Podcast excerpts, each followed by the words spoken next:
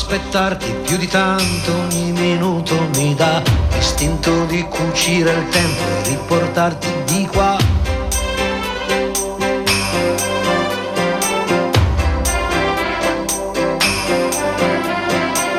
Ho un materasso di parole scritte apposta per te e ti direi spegni la luce che nel cielo c'è.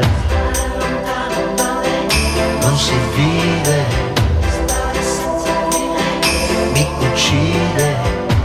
Testa dura, testa di rapa, vorrei amarti anche qua, nel cesso di una discoteca, sopra il tavolo di un bar.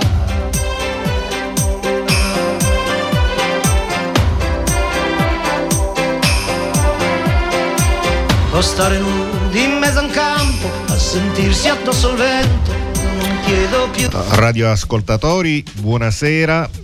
Siamo qui con un ospite d'eccezione per una puntata di Radio Empire Ospita.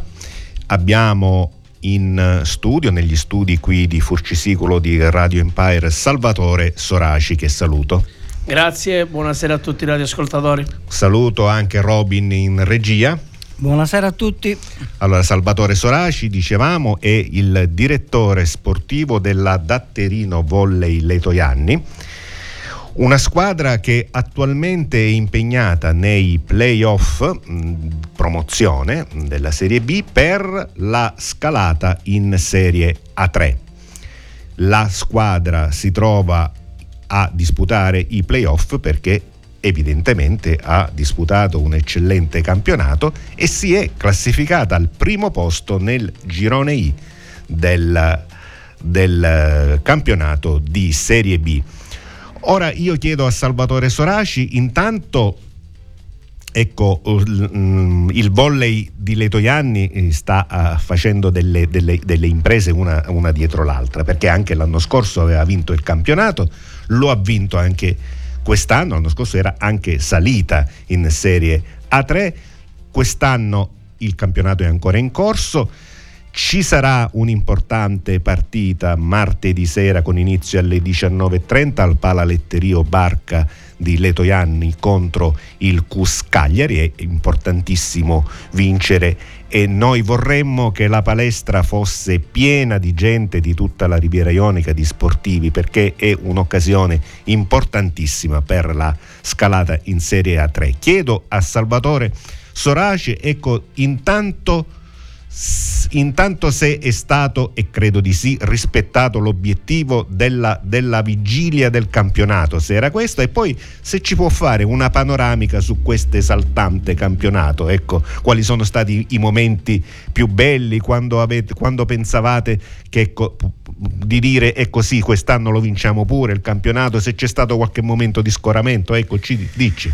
Ma innanzitutto eh, diciamo che il campionato di quest'anno è una diretta prosecuzione della scorsa stagione perché il gruppo di lavoro sia a livello di atleti che a livello di staff tecnico praticamente è stato riconfermato in blocco e non poteva essere altrimenti visto che il vero miracolo sportivo era stato compiuto lo scorso anno.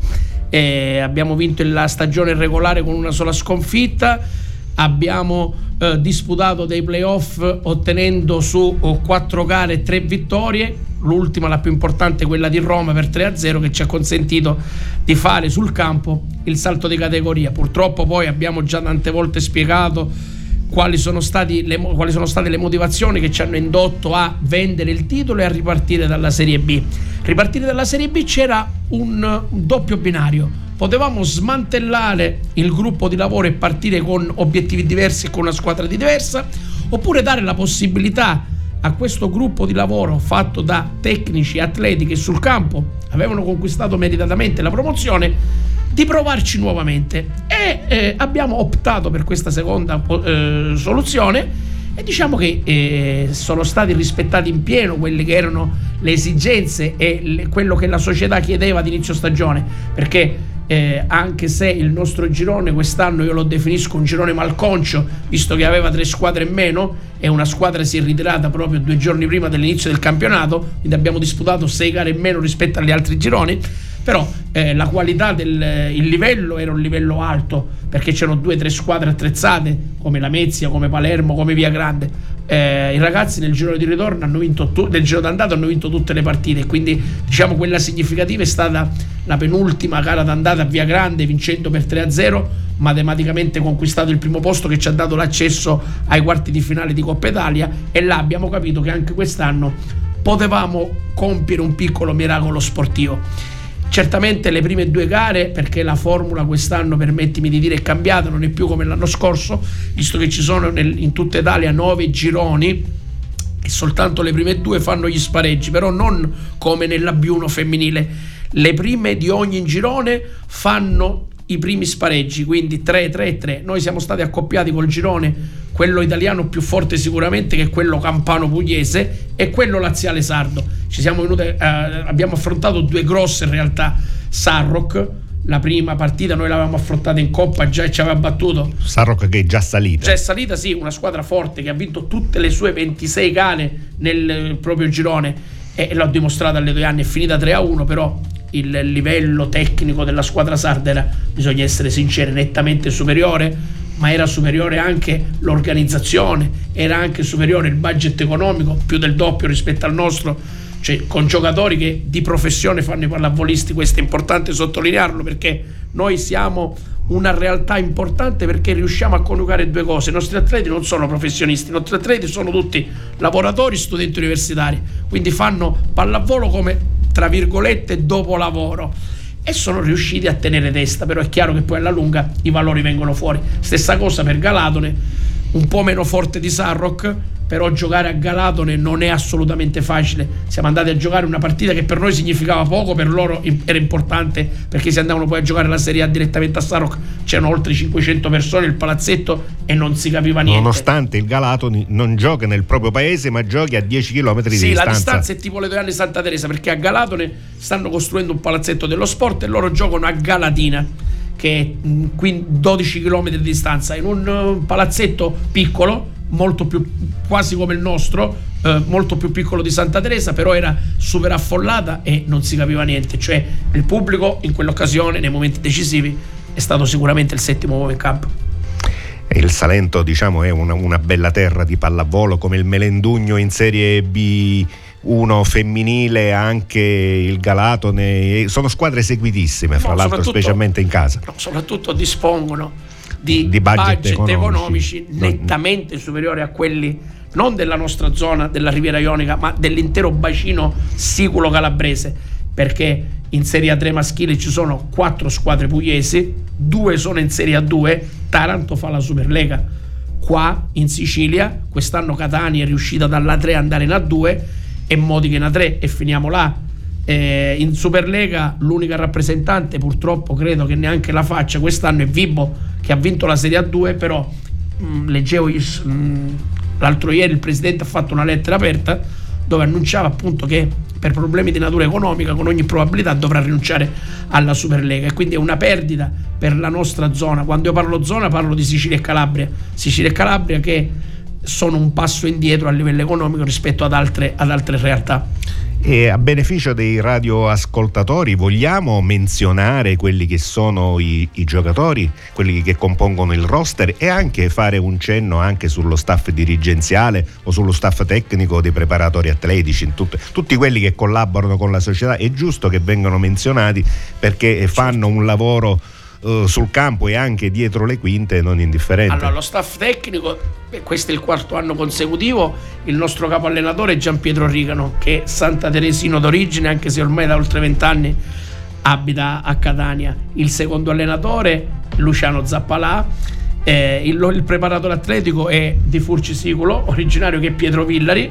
Poi abbiamo lo staff medico che è composto dal nostro osteopata Gianluca Catania, dal nostro fisiatra eh, eh, che Filippo, eh, Filippo, Filippo di Palermo, noi lo chiamiamo in termini tecnici, e il medico sociale che è il dottor Sardo.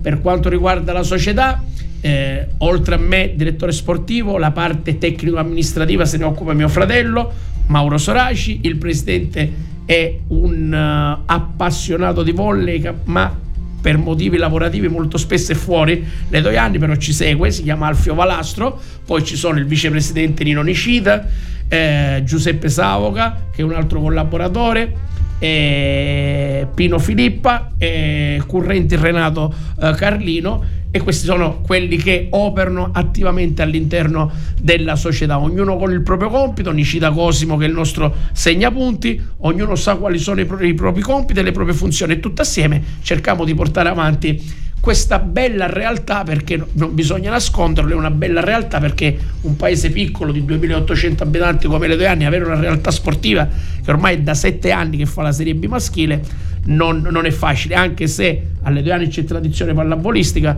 perché nel lontano 74 Pippo Barca Furcese a cui la palestra è intitolata, con un manipolo di ragazzi delle due anni e Taormina e Santa Teresa è riuscita ad andare in Serie A femminile, ma anche la maschile ha delle tradizioni.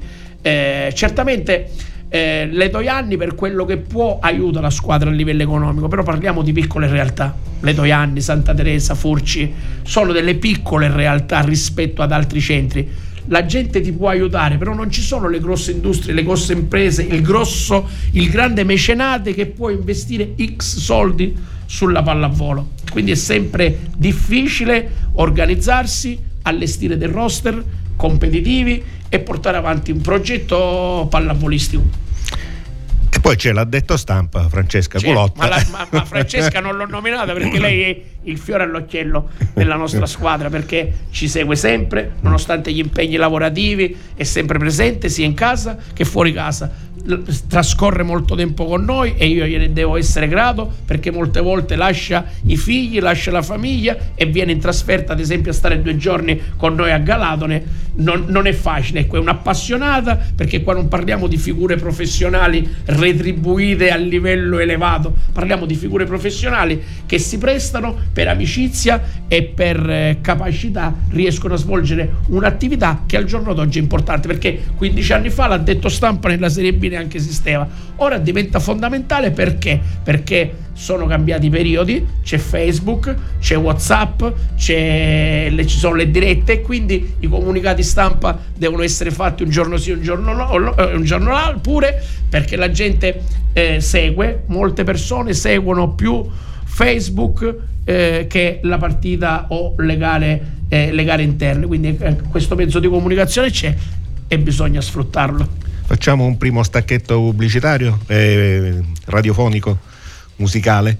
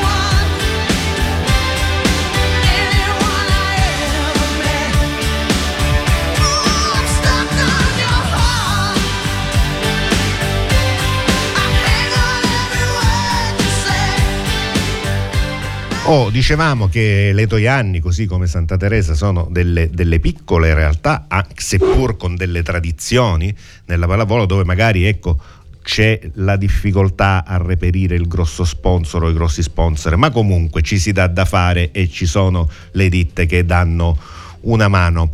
E com'è invece, mh, come avverti la, mh, la, vicinanza della politica letoiannese? La senti vicina?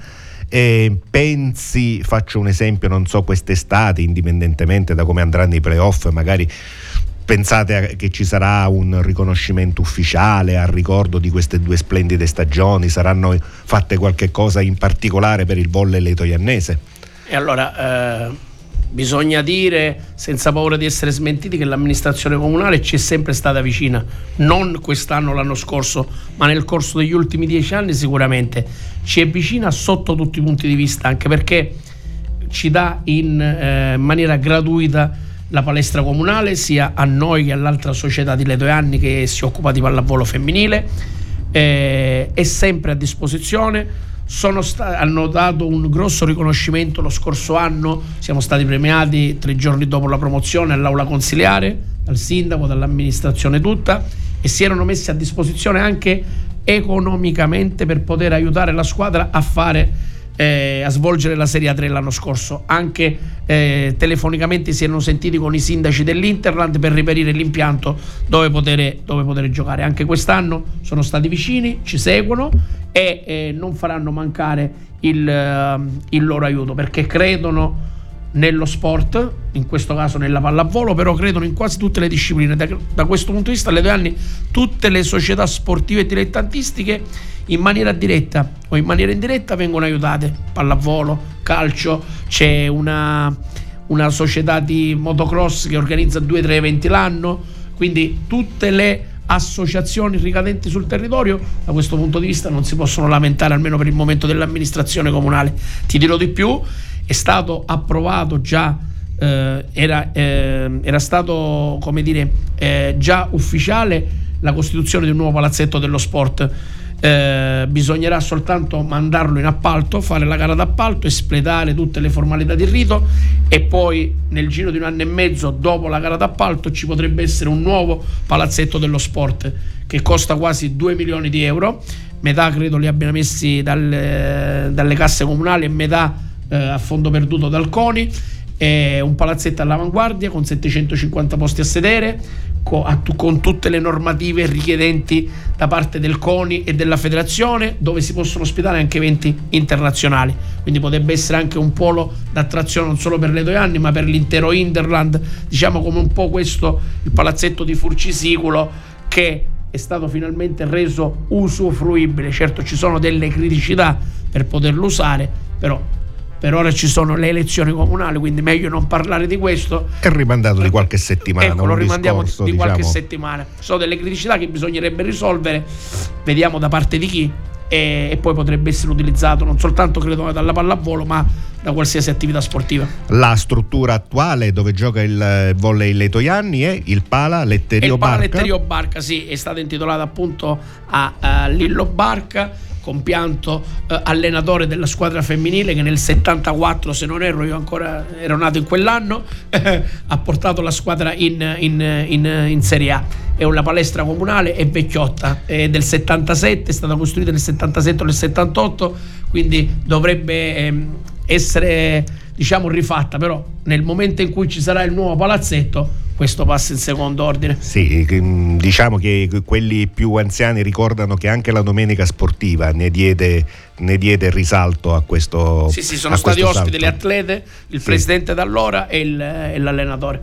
Sì, è una struttura facilmente raggiungibile per chi volesse vedere la partita dal vivo martedì prossimo perché è lungo la nazionale ci sono già le indicazioni sulla destra. Dove ci sono le scuole le... superiori, non ci si può sbagliare. In via Montebianco eh, io mi auguro, l'hai detto tu già in premessa, che eh, martedì la nostra palestra possa diventare una bolgia, si possa riempire come lo, scorso, come, lo scorso, anno negli spareggi. Infatti facciamo un appello a tutti gli sportivi, non solo le toiannesi, ma di tutta la Riviera Ionica, perché i ragazzi hanno bisogno del sostegno di tutti e credo che per quello che hanno fatto in questo biennio eh, debbano essere sorretti ed aiutati sino all'ultimo. Poi, come dico io, il campo è giudice unico, a pallavolo non è come a calcio, alla fine la squadra più forte riesce a vincere perché non si può pareggiare, quindi poi alla fine i valori tecnici escono sempre fuori. Fra l'altro quello contro il Cus Cagliari credo che sia uno scontro inedito, almeno per quest'anno non, non ci sia stato un incontro contro il Cus Cagliari che era in un altro girone, per cui è uno scontro inedito, la giocate in casa questa, questa partita, avete studiato gli avversari, c'è qualcosa qualcuno in particolare che non vi fa dormire? sì, già, già, il mister, lo staff tecnico è da almeno sette giorni che studiano, studiano gli avversari. Sì, il Cuscagliari era, è arrivato secondo nel girone eh, sardo-laziale, ha vinto il mini torneo delle seconde contro la Mezia che era nel nostro girone ha vinto alla Mezia 3 a 1 mm. e domenica scorsa ha vinto in casa 3 a 2 col Grottaglie ottenendo il pass per la fase finale 3 a 2 sudato perché perdeva 2-0 ed è riuscito a recuperare e, e ci sono due o tre elementi sicuramente di categoria superiore, tra tutti l'opposto Calarco che, che è un giocatore che potrebbe tranquillamente calcare i campi di Serie 3. Oh, eh, vogliamo anche menzionare il roster, i giocatori del volley Letoianni. Abbiamo, so che c'è. Sì, sì, sì. C'è uno zoccolo duro. Sono tre, il, il 12 atleti. Chiesa, esatto, cioè, 12 atleti. Sono 10 atleti catanesi, uno di Santa Teresa e uno di Messina. E allora i liberi sono Chiesa e Francesco Salomone che è di Santa Teresa. I palleggiatori, Adriano Balsamo, che è un veterano che l'anno scorso ha vinto il suo settimo campionato di, di Serie B. Eh, Giorgio Vintaloro, che è un giovane di belle speranze. Nel ruolo d'opposto abbiamo Giovanni Chillemi, anche lui un veterano con trascorsi anche a Modica, a Cinque Fronti per la cadetteria. E, con i centrali eh, Giovanni Battiato, a cui va un grosso in bocca al lupo perché ha avuto un piccolo problema fisico questa settimana, credo che però martedì sarà presente tra, tra i nostri. Poi Federico Sciuto eh, l'anno scorso giocava a, a, Via Grande, un ragazzo d'esperienza, un ragazzo umile, di spogliatoio che ci aiuta nei momenti, nei momenti delicati. Poi i posti 4, Danilo, i, i, tre posti 4, Danilo Cortina, Andrea Torre e eh, Danilo Cortina, Andrea Torre e eh, Raffaele Saitta. Eh, poi abbiamo eh, il secondo centrale che è Davide, Davide Speziale e credo che li abbiamo nominati tutti. Non ci resta allora che, che intanto che per completare il discorso sull'organico, sulla struttura. I colori sociali quali sono del volley, Datterino Volley Letoianni? Ma dovrebbero essere giallo-rossi, anche se quest'anno abbiamo cambiato cromatura delle maglie, abbiamo un colore tutto particolare, eh, arancione, verde, azzurro, che neanche io riesco a capacitarmi perché abbiamo visto delle magliette che ai più potrebbero non piacere, però originali. Abbiamo visto delle magliette originali che non ce l'aveva nessuno, ci sono piaciute e le abbiamo prese, prese in blocco. Quindi, sai, a pallavolo non è tanto importante il colore sociale, eh, perché poi anche lo sponsor, in base a come ti chiami, ti potrebbe chiedere una cromatura ben, eh, ben precisa. Però noi generalmente giallo-rosso, però ecco, è una cosa poco, poco importante, poco significante. La mh, eh, risposta del pubblico nelle partite casalinghe c'è, e, mh, potrebbe essere di più e se ci sono tifoserie organizzate che si spostano anche al seguito della squadra fuori casa Ecco, e allora, quando io, qui bisogna fare un discorso un po' più articolato, abbiamo bisogno di due minuti. Sì. E allora, quando abbiamo iniziato a fare pallavolo maschile 32 anni fa, le due anni, anzi 33, nel 1990, la squadra si, c'erano due squadre maschili. La nostra si chiamava Oratorio San Giuseppe ed era nata proprio in parrocchia. In sei anni siamo riusciti a partire dalla terza, dalla seconda divisione ad arrivare alla C2. Poi in due anni dalla C2 alla C1 che era campionato nazionale, dalla C1 alla B2, quindi in nove anni di esistenza abbiamo fatto sei promozioni. E, e, in quel periodo eravamo no seguiti, super seguiti sia in casa che fuori, cioè parliamo di 300 persone in palestra, non c'erano gli obblighi, le distanze come ora, eh, quindi la gente era proprio sul campo. Eh, da un paio d'anni a questa parte si è un po' persa questa tradizione, nel senso che la gente ci segue, chiede, è appassionata, domanda, però vede la pallavolo come uno sport da seguire, come posso dire io, ecco, in silenzio. Eh, ti battono le mani quando fai il bel punto, però non c'è una vera e propria organizza- tifoseria organizzata come c'è ad esempio con eh, i miei amici della Mandovolli, con gli Eagles, a cui anche da questi microfoni chiedo di essere presenti martedì alle due anni in palestra perché l'anno scorso ci sono stati nei playoff e la loro presenza si è sentita e come.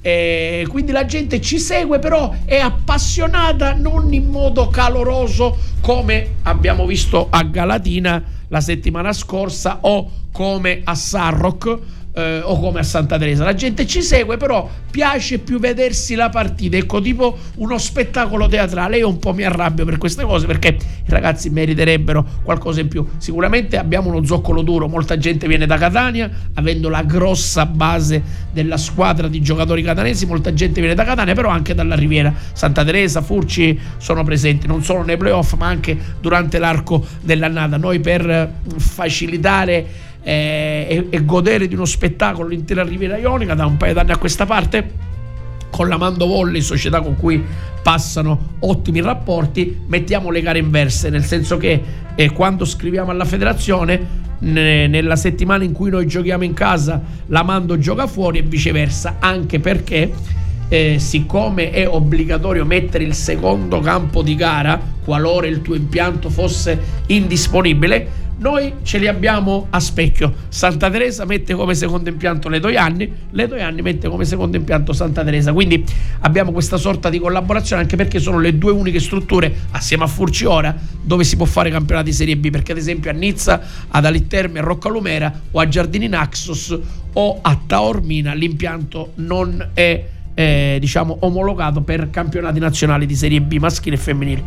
La, le partite della vostra squadra hanno una diretta Facebook in genere? Sì, la facciamo molte volte però vista la posizione dell'impianto e la posizione dell'impianto molte volte salta la diretta però eh, siamo riusciti a farla soprattutto nelle partite più importanti sia nei playoff che nelle partite di Coppa Italia. Eh, abbiamo fatto una diretta con commento abbastanza seguita eh, e c'erano molti spettatori presenti anche perché tipo ce lo chiedono anche le squadre ospiti. Ad esempio è giusto che una squadra di Sarrock, di Cagliari o di Calatina o viene a giocare alle due anni magari i propri sostenitori si possono collegare nella pagina Facebook e seguire la diretta. Stessa cosa facciamo noi quando andiamo in trasferta Per i letoiannesi anche che vivono fuori, che vivono lontano dalle Letoianni è una bella comodità, ma per chi vive a Letoianni specialmente nella partita del 30 maggio, eh, chi ha l'abitudine di vederla su Facebook che vada al Palaletterio Barca perché è un'occasione unica. No, l'anno scorso, ritornando al discorso che facevo poc'anzi, eh, nell'ultima gara, quella vittoriosa a Roma che ci ha regalato la Serie A, è stato bello vedere almeno 50 persone Leto Iannesi residenti a Roma che si sono dati tutti appuntamento, chi, chi, chi, studia, chi per lavoro, chi vive ormai a Roma da tanti anni e questo fatto, questo tantam mediatico di giocarsi la Serie A a Roma, cioè, erano molti, ma molti ledoiannesi presenti a Roma e si sono fatti sentire. Grazie a Whatsapp, suppongo che è un tam tam diciamo piuttosto immediato. Facebook, eh, eh, ma oltre Facebook, adesso Instagram tra i giovani Instagram, si certo. usa molto Instagram. Sì, sì, sì, oh, prima abbiamo menzionato Galatone e Galatina, e Galatina dove si andrà a giocare il, il 4 di, di giugno. E Galatina si popola, la palestra si popola di, di appassionati di volley, diventa una bolgia e mm, come dicevo prima andare a giocare in certi certi campi, in certe palestre, è anche bello per chi ci gioca da avversario perché avere la percezione di, tanti, di, così tanta gente che viene a vedere anche te, non solo la squadra di casa, ma che viene a vedere anche la squadra avversaria, specialmente se il pubblico è sportivo, è una bella, è una bella, è una bella cosa. Ma eh, diciamo che eh, quest'anno dove siamo andati a giocare anche nella stagione regolare sia in Sicilia che in Calabria le palestre, i palazzetti erano abbastanza pieni. E per quanto riguarda gli spareggi, sì, sicuramente eh, l'occhio Gala, Galatina quindi la Galatina che è la palestra dove si gioca, Galatone tira l'occhio perché praticamente un'intera comunità si è spostata perché Galatina è un paese grosso, quasi 30.000 abitanti, Galatone fa 6-7.000 abitanti e vedere così tanta gente di martedì in un giorno lavorativo spostarsi in massa perché è come dicevo prima da Santa Teresa alle Doianni e viceversa è indicativo, è significativo. Eh, la gente la segue, la segue perché è lo sport di riferimento del paese e la comunità si identifica con la squadra di pallavolo. E infatti eh, sono riusciti a creare un bel bacino anche a livello economico. Credo che eh, il palazzetto a Galatone glielo consegneranno proprio il prossimo anno. Loro lo vorrebbero inaugurare con la Serie A. Speriamo noi che glielo facciamo inaugurare con la Serie B, anche perché la formula quest'anno, come dicevo prima, è cambiata. Sono anche sì, in questa infatti. seconda fase due partite, una in casa e una fuori. Inizieranno sabato, ora dopodomani, a Cagliari ad affrontarsi Cus Cagliari e Galatone. Martedì ci giocheremo noi contro il Cus Cagliari e poi andremo a giocare domenica alle ore 18.30, domenica 4 giugno, a Galatina contro il Galatone. Speriamo che la partita sia decisiva. Certo. Affinché ciò avvenga, bisogna battere Cagliari. battere Cagliari in casa. Esattamente. Sì, in, effetti notavo questa, questa di, discrepanza tra i playoff della Serie B femminile in cui c'è una partita di andata e ritorno, chi vince va avanti e c'è un'altra partita di andata e ritorno contro un avversario ben definita, qui invece ci sono i raggruppamenti a tre, voi siete nel GHI che comprende i, diciamo, i tre gironi meridionali dove il livello fra l'altro è altissimo eh, alto, altissimo perché le squadre pugliesi le squadre campane hanno un livello alto alto alto. Eh, il problema anche l'anno scorso nella maschile erano così, andate e ritorno. Sì. Infatti, noi abbiamo giocato con Gioia del Colle, andate e ritorno, poi siamo passati e, poi, abbiamo giocato con Lazio Volle, andate e ritorno. Quest'anno hanno cambiato. È più cervellotico, però eh sì, diciamo era, era, necessario, evidentemente. Sì, perché così. i gironi sono dispari, ma è più cervellotico, però si rischia di eh, giocare delle partite che non hanno nessuna utilità. Ad esempio, quella nostra a Galatone la scorsa settimana per noi non aveva nessuna utilità visto che eravamo, eravamo stati battuti in casa da Sarrock. Per loro sì perché era la prima partita vincendo andavano a giocarsi a Sarrock la Serie A. Stessa cosa la Coppa Italia perché hanno fatto lo stesso regolamento per la Coppa Italia e per, eh, e per gli spareggi promozione. Noi eravamo nel raggruppamento a tre con Sarrock e, e nel girone d'andata invece nel girone pugliese è arrivata prima Leverano. Noi abbiamo giocato la seconda partita, la prima è stata Leverano-Sarrock, poi abbiamo giocato in casa con Leverano, abbiamo perso, siamo andati a Sarrock per onor di firma perché la partita per noi era praticamente impossibile qualificarci e ci è costato parecchio. A livello economico è stata una trasferta dispendiosissima. Ah, anche lo scorso anno avete concluso il girone d'andata in testa e dunque a, a, avete giocato anche la Coppa Italia lo scorso anno o, o, no, o no? l'anno scorso ancora non era stata reintrodotta eh, ah, ecco. Eh, perché eh, si veniva per, il COVID, per il Covid era stata ferma tre anni noi l'ultima volta l'abbiamo giocata eh, nel 2019-20 se è stata l'ultima partita ufficiale abbiamo giocato con Sorrento che ora fa la Serie A 3 avevamo vinto 3 a 2 alle due anni abbiamo perso 3 a 1 a Sorrento e quindi alla Final Four sono andati loro che poi non si è disputata perché un mese dopo è arrivata la pandemia i campionati sono stati tutti interrotti. Comunque assistiamo quest'anno intanto alla, all'affermazione della Saturnia Cicastello e e a proposito, oh, dico, a parte che solo Zafferana nella B2 femminile, altre realtà siciliane che si sono fatte avanti, ma dico, speriamo di Messina, Messina che si salva. Si è salvata, ha fatto Messina un miracolo, ha vinto ha le ultime otto partite, le ultime partite in Serie A2 femminile. Era data per spacciata. Per spacciata è riuscita invece a mantenere, a mantenere il titolo. Sì, eh, allora, in Sicilia bisogna fare una distinzione tra la pallavolo maschile e la pallavolo femminile, ma non solo in Sicilia. Io per l'esperienza che ho dico da Napoli in giù fare pallavolo maschile è davvero molto ma molto complicato.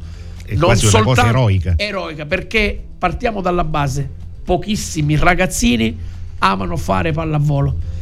Tira di più il calcio, c'è poco da fare, tira di più il calcio, però nella nostra zona nonostante la nostra realtà o Santa Teresa che fa la C maschile, però ci sono alcuni ragazzi interessanti, è difficilissimo fare attività giovanile. Infatti noi abbiamo poca base, poca base e questo è un problema, anche se ci siamo impegnati nel corso degli anni, entrando nelle scuole, nelle elementari, nelle medie, facendo delle brochure, mettendo a disposizione dei tecnici, dura un anno, due anni e poi è difficile. Ma la stessa cosa è per la femminile o è po- No, solo per il maschile? Per la femminile è diverso, È diverso, perché? Di, di base le ragazzine giocano tutte a pallavolo. Di base giocano a pallavolo, quindi è più facile reperire risorse umane, come dico io.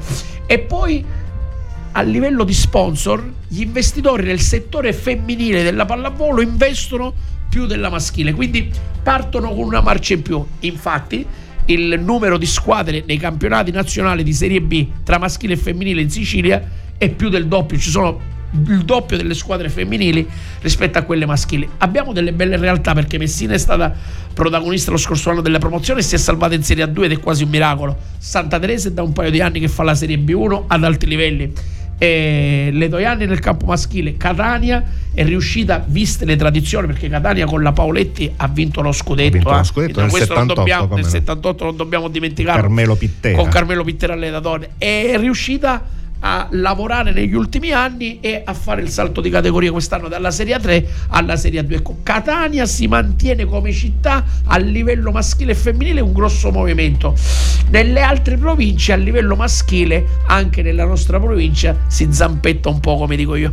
Oh, le- dicevi poco fa che il vostro è stato un girone un, un po' monco per via di alcuni riposi forzati per un ritiro e per così. Oh, dunque ci sono stati praticamente dei weekend liberi, delle occasioni liberi. Adesso si parla di allenamenti congiunti, ecco, avete una, una- una squadra che più delle altre vi confrontate con questi allenamenti congiunti, mentre per il, faccio il paragone con la Mandovolle di Santa Teresa che ha diciamo, questa predilizione a- a- ad affrontare il cose del Zafferana, due volte sono venuti loro qua e due volte è andato Santa Teresa. Per voi c'è questa squadra con cui vi confrontate più delle altre? E allora, vista la precarietà del nostro girone, come hai detto tu, allora bisogna fare però una sottolineatura. Eh, in estate, quando allora, fino a due o tre anni fa, Sicilia e Calabria riuscivano a esprimere un numero di squadre tali da poter fare un solo girone. Da due anni a questa parte ci sono grosse difficoltà nel settore maschile. Quindi quest'anno, per chiudere il girone, si era paventata l'idea di mettere due o tre squadre pugliesi. C'è stata una mini rivolta di tutte le società siciliane, compresa la nostra, perché arrivare tre volte in Puglia ha costi elevati. Stessa cosa le pugliesi per venire in Sicilia, non in Calabria, per venire sette volte in Sicilia c'erano dei costi elevati.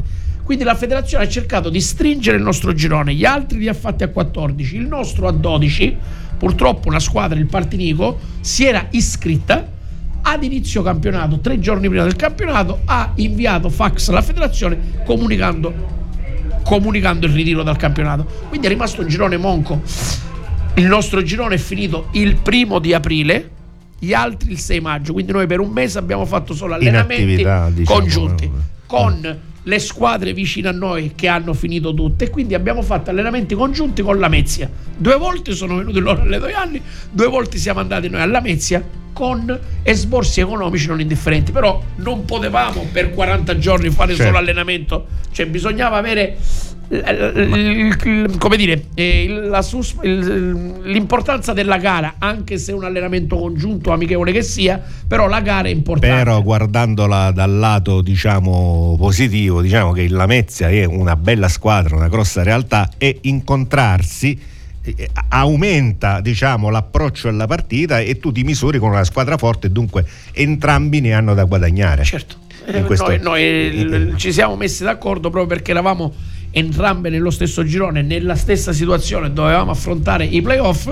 ci siamo messi d'accordo, abbiamo fatto due volte alla Mezzi e due volte alle due anni, abbiamo mantenuto vive diciamo, la, l'aspetto agonistico della, esatto, della esatto, partita, esatto, perché fare 40 esatto. giorni solo di allenamenti esatto, non è la stessa cosa. Non è la stessa, non è la stessa, non è la stessa cosa. E quindi il girone, il nostro essendo meno competitivo, poi tu paghi subito Dazio con le altre squadre, perché non hai quella adrenalina di 6-7 gare importanti in tutta l'annata. Obiettivamente noi tutta l'annata le gare importanti sono state 3-4 quelle di un certo livello, le altre avversarie erano modeste, quindi tu non riesci a valutare proprio il valore tecnico della tua squadra durante la stagione, poi vai ad affrontare le squadre pugliesi o campane o sarde quest'anno e paghi Dazio. Noi l'anno scorso ce l'abbiamo fatta, speriamo pure, pure quest'anno, abbiamo questa seconda appendice che dobbiamo sfruttare. Però non c'è nessuna pressione. Ecco, l'unica cosa che posso dire: i ragazzi sono tranquilli, non hanno nessun tipo di pressione. Galatone ha pressione perché